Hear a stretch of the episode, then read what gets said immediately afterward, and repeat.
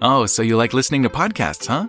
Well, so do a lot of people. As a matter of fact, millions of listeners are tuning into podcasts every week, and your next customer could be one of them. Did you know that podcast advertising is one of the most effective ways to advertise your product or service? And it's really easy to get started. Just go to podbean.com slash brands. That's P-O-D-B-E-A-N dot com slash brands to start boosting your business with podcast advertising today. So what the commissioner, the commissioner's argument was in the High Court and also in the federal court was that you might have disclaimed your entitlement under trust law, meaning, hey, trustee, I don't need that money, you can keep it. But if you go to the tax legislation, it fixes who's going to pay tax as at 30 June in the particular income year. What Section 97 says is where a beneficiary is presently entitled to a share of income of the trust estate, then the assessable income of that beneficiary will include so much of the, the share of the net income of the trust estate. So, in other words, if the beneficiary was presently entitled as at 30 June 2014 in this example, then it doesn't matter whether or not they disclaimed their interest later on. It doesn't matter if it was on 1 July 2014 or some other date. So long as they were presently entitled just before the stroke of midnight on 30 June 2014, then Section 97 says they have net income and they're taxed. You're listening to Australia's podcast for accountants, Tax Talks, the podcast to grow your firm. Welcome to episode 361 of Tax Talks. This is Heide Robson, and thank you to Class for sponsoring this episode. So far, you could disclaim your entitlement to trust income as long as you did it within a reasonable time. So even six months after year end. That is what the full federal court had anonymously 3 to 0 ruled in 2020. So the full federal court 3 to 0 in 2020. And so you could disclaim trust income even after year end.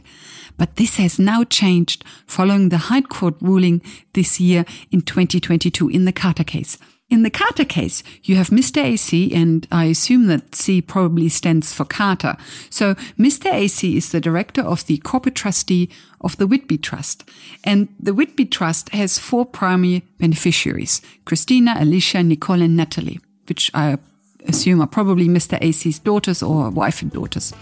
And now something seriously wrong happens to the distribution from this trust which will change the landscape for the disclaimer of trust distributions forever.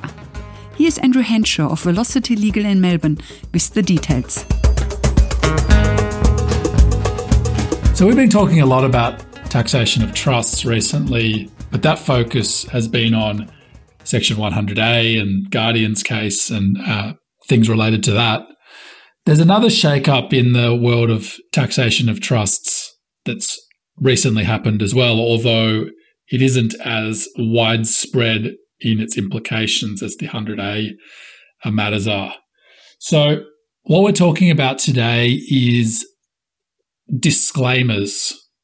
So, what a disclaimer is, is trustee of a trust may uh, decide to make a beneficiary presently entitled to an amount of income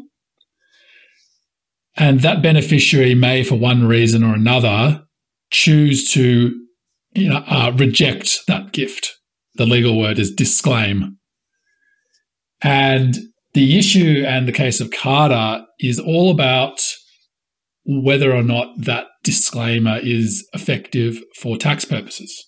There's also some other lessons to draw from from the case as well as it wound its way from the federal court to the full federal court to the high court it's another one of these multi multi pronged uh, cases. So the Carter case is about beneficiaries receiving a trust distribution and rejecting this trust distribution, correct? Correct. Correct. So I'll start by just running through the facts of this case. And this case, I should add as well, this case turns on its head the accepted thinking until now on the tax treatment of those situations. So what happened in this case? Well, the facts are pretty pretty simple. We have a discretionary trust, which is called the Whitby Trust. And the commissioner issued a series of assessments to the default beneficiaries of this trust for the income year ended 30 June 2014. The commissioner came along and said, Well, I think this trust has an additional amount of income and the trustee has not resolved to distribute it to anyone. Therefore, the persons named in the deed as the default uh, beneficiaries are the people that need to pay tax on that income of the trust. So the taxpayers argued two things. Firstly, they argued that the income had been validly appointed to another trust in the taxpayers group. And alternatively, that even if no distribution was made, well, these primary default beneficiaries had disclaimed their entitlement via a uh, series of disclaimer documents that were entered into some years after 30 June 2014. It's also worth noting, as a bit of a side note, that these issues did arise also for the 2011 to 2013 income years. While those years were not subject to the case, the beneficiaries did enter into a series of disclaimers for those years as well, which the Commissioner accepted as being valid and being effective for tax purposes. Question Why didn't they change the deed and remove the uh, default beneficiaries? Because a trust deed doesn't have to have a default beneficiary. It can, but it doesn't have to. So if they don't want this default beneficiary to receive any distributions, why didn't they change the deed? And also, why didn't they make sure that the uh, distribution to this other trust was watertight? That was my first question. And the second question is Did this other trust that is meant to have received those distributions, did this other trust then pay tax on those distributions? Good questions. As for the last question about the tax issue, I, I don't know the answer to that. As for the the first questions, which are about why wasn't things planned better, those are absolutely valid. All of these things uh, were due to the issue coming to light several years later, once the commission had raised an assessment and there was an issue. So it was obviously too late by then to really do anything other than, well, these purported disclaimers. So, is it possible that there's also a chance that this distribution to the other trust kind of was backdated, happened later and was backdated, was only really dug out of the um, drawer when it, it, came to light that uh, the income hadn't been distributed? It may well have been. I don't. I don't know. I can't say that for certain. But what I can say is that the deed was not interpreted properly on what the requirements were to make an income distribution. So this deed was a little bit unusual. And what it required was that the income distributions required the consent of the guardian. And that was under the terms of the trust deed. So, in order for the trustee to appoint income validly, it needed to get the consent of the guardian. And unfortunately, there was no evidence from the taxpayer of any such consent being provided at the required time, being before on or before 30 June. There was some uncertainty on who the guardian actually was.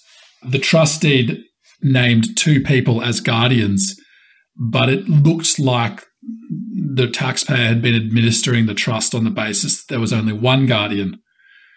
And uh, to cut a long story short, the trust, the court said that, well, the trust deed says that there are two guardians, and this power requires the consent of those people. So, purporting to exercise that power without the consent is void. And therefore, that purported distribution is invalid. I'm surprised this went all the way to the High Court because to me it sounds like a very clear cut situation. The deed requires the consent of the guardian. It's not clear who the guardian is, and at least the guardian didn't give their consent. Hence, any trust distribution was not valid. Hence, all income is distributed to the default beneficiary. I, to me, it sounds very clear cut where is the angle for the defense to dispute this and to uh, manage to get it through all the courts up to the High Court? It's a good comment. To answer that question, that particular issue did not go all the way to the High Court. That that issue only went to the full federal court.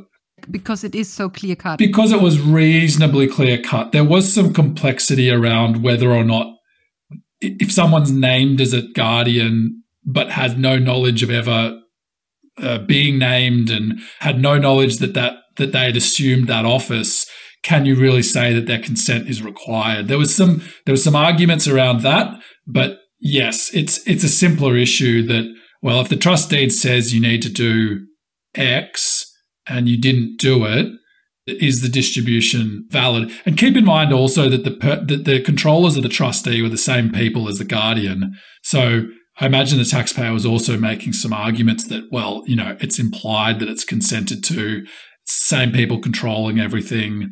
So keep that in mind as well. But moral of that story is that firstly, read the deed and also follow the deed. It's it's quite rare that income distribution powers will require uh, that type of process. But what I have seen is processes where there needs to be a notification, perhaps 14 days before the end of the income year, or the guardian needs to be notified in advance that this is what's proposed, things like that. And then turning to other situations, capital distributions, uh, deeds of variation, deeds of vesting.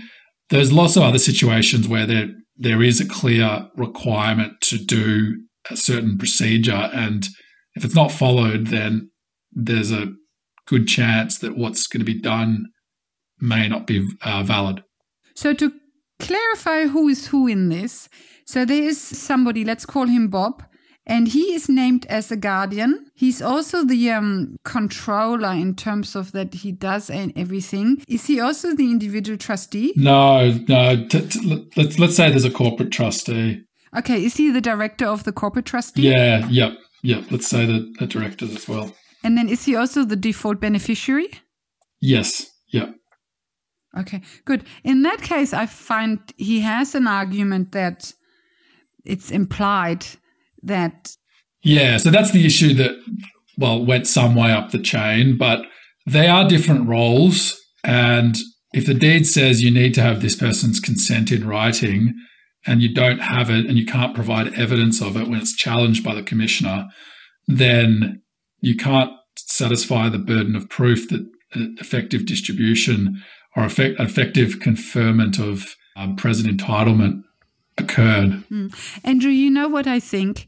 I think if the um, other trust had properly paid tax on this income, I don't think it would have been an issue because in the end, it doesn't, you know, it doesn't matter so much who pays the tax as long as the ATO gets their tax on the income. My gut feeling is that the trust didn't declare that income, didn't pay tax on it, and is now out of the amendment period. The commissioner couldn't, uh, didn't have any grounds for fraud and evasion, hence he couldn't break out of the amendment period that has passed. So there was probably a big chunk of income that hadn't been taxed, and hence the ATO tries to put it onto the default beneficiary, and the default beneficiary tries to move it back into the trust because he knows that back in the trust, it won't be subject to tax thanks to the amendment period. Can you imagine that's that's what happened? Yeah, uh, you, are absolutely right. I think if, if, this has all been reported, taxes paid by someone, the chances of this going um, through multiple courts is pretty low, I'd say. So I think you're definitely dealing with those type of arguments that the commissioner was now out of time. So that wasn't the main issue, and that wasn't the contentious issue. My comments on that are more just a bit of a reminder, I guess, uh, and a confirmation that, well, if you don't follow the deed, then your purported action is invalid, meaning that if you try to distribute income to someone, it won't work. The main issue in contention and the one that went to the High Court was okay, well, let's let's say that the distribution to that other trust is not valid. So therefore there's some income of the trust estate that the trustee did not um, validly appoint to any beneficiary as at 30 June 2014. Now, the deed had an appropriate default distribution clause, which says something along the lines of if just before the end of the income year there is an amount of income that the trustee has not appointed to anyone else, then the following persons are entitled to a share of that income.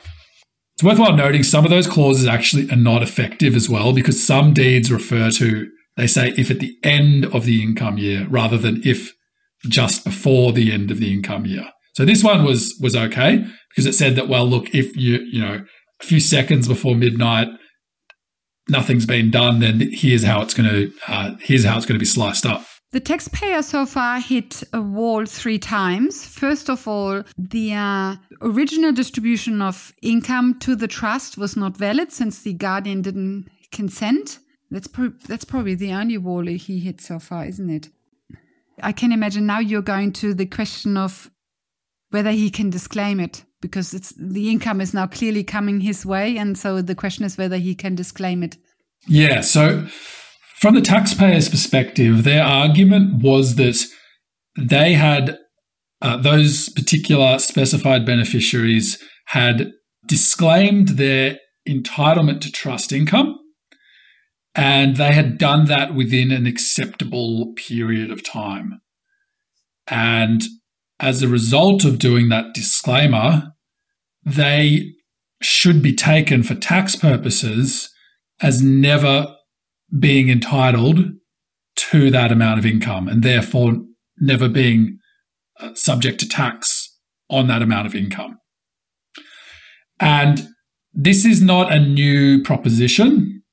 This comes out of a case called the Commissioner of Taxation and Ramsden from 2005, which is a full federal court case, and an ATO interpretive decision, ATO ID 2010 slash 85, which essentially asks whether or not if a beneficiary disclaims their entitlement to trust income, will they be taxed on that present entitlement, regardless of the disclaimer? I can imagine that this disclaimer of trust income by default beneficiaries poses a huge problem because if the default beneficiary disclaims their interest, then the income goes back to the trust and where does it go instead? And then it really has nowhere to go. Then it goes to the trustee i assume and the trustee didn't um, hasn't pre- hasn't lodged a tax return so no amendment period started. Yeah actually was that ever an issue that the income could go to the trustee and the trustee most likely hasn't lodged a tax return and hence the amendment period was not an issue so, to answer that question, if the disclaimer is effective from a tax law perspective, then we would go back to uh, most likely Section 99A being a situation where there's no part of the net income of the trust estate is not assessed to someone else. It's assessed to the trustee. It's assessed marginal, sorry, at, at punitive rates. There's a question whether or not the commissioner would be in time. There's also an issue that that the trust may not exist anymore, or it might not have any assets anymore. So there might be recovery issues there against the trustee.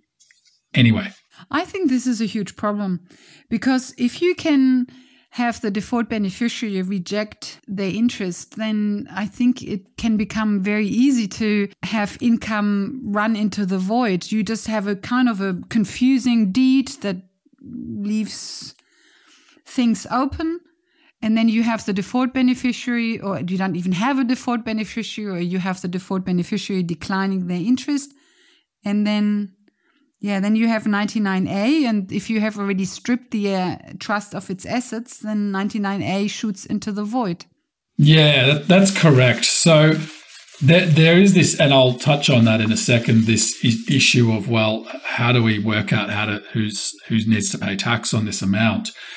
It, it was thought until now that well, we can't have someone disclaim ten years afterwards. It needs to be within a reasonable time. So that ATO ID and that case of Ramsden that I referred to earlier, they're on the basis that the, the, the beneficiary disclaims the gift within a reasonable time of becoming aware of it essentially you can't you can't take it accept it and then decide later on nah no thanks it, it has to be done within a reasonable time. It's not defined what that means, but there is some acknowledgement of that uh, 10 years later situation.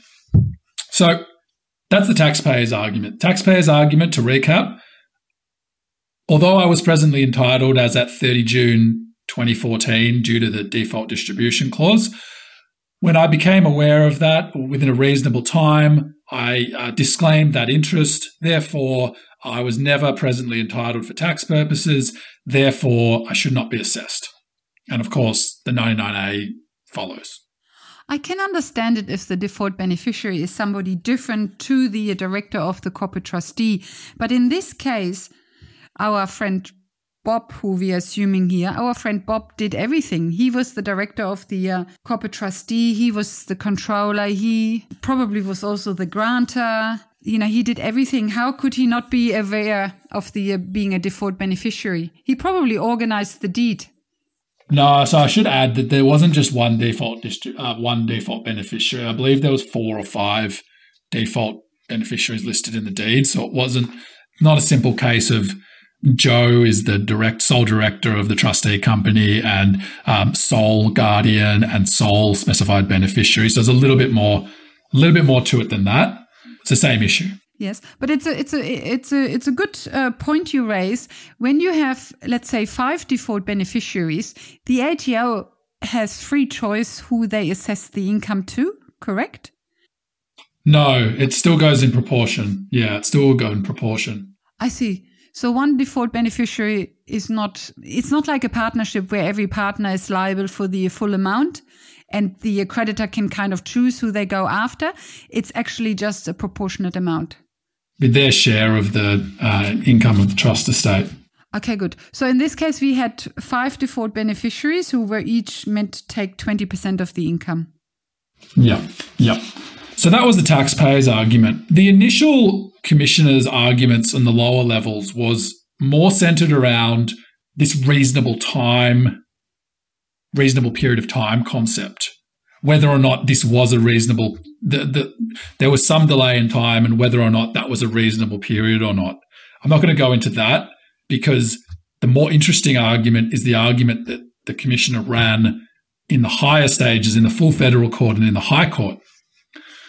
So what the commissioner, uh, the commissioner's argument was in the High Court and also in the federal court was that, well, you might have disclaimed uh, your entitlement under trust law, meaning, hey, trustee, I don't need that money, you can keep it.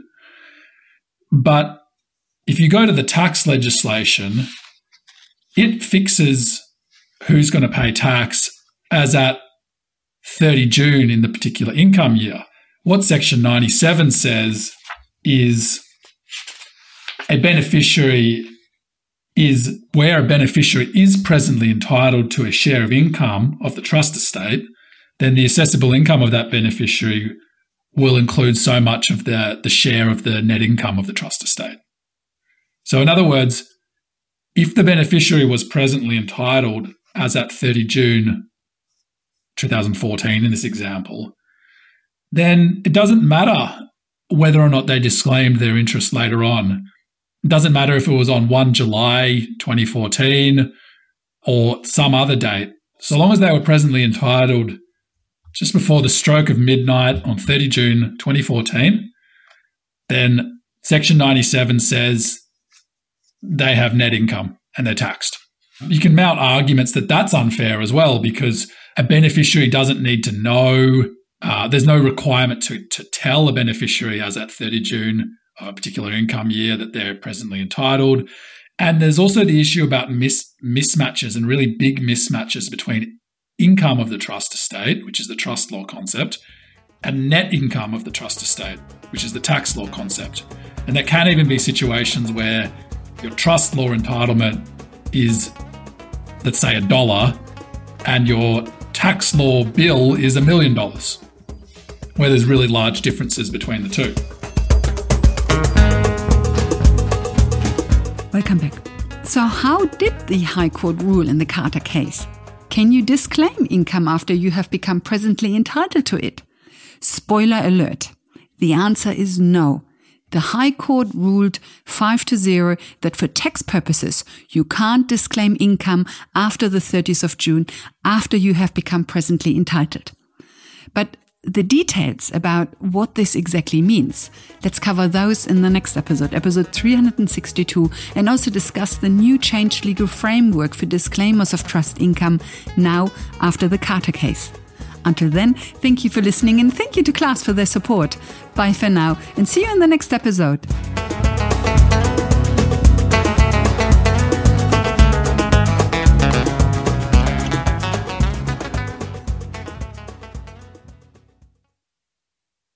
Are you the proprietor of a business selling shaving kits, meal packs, audiobooks, or anything else of the sort? Have you failed to tap the market of people who love hearing their favorite comedians talk about their boring lives? What's wrong with you? 57% of US consumers listen to podcasts every month. That's a lot of ears that could be hearing about your brand. Go to podbean.com slash brands to learn how it do. That's P-O-D-B-E-A-N dot com slash brands, and you could be the one talking instead of me.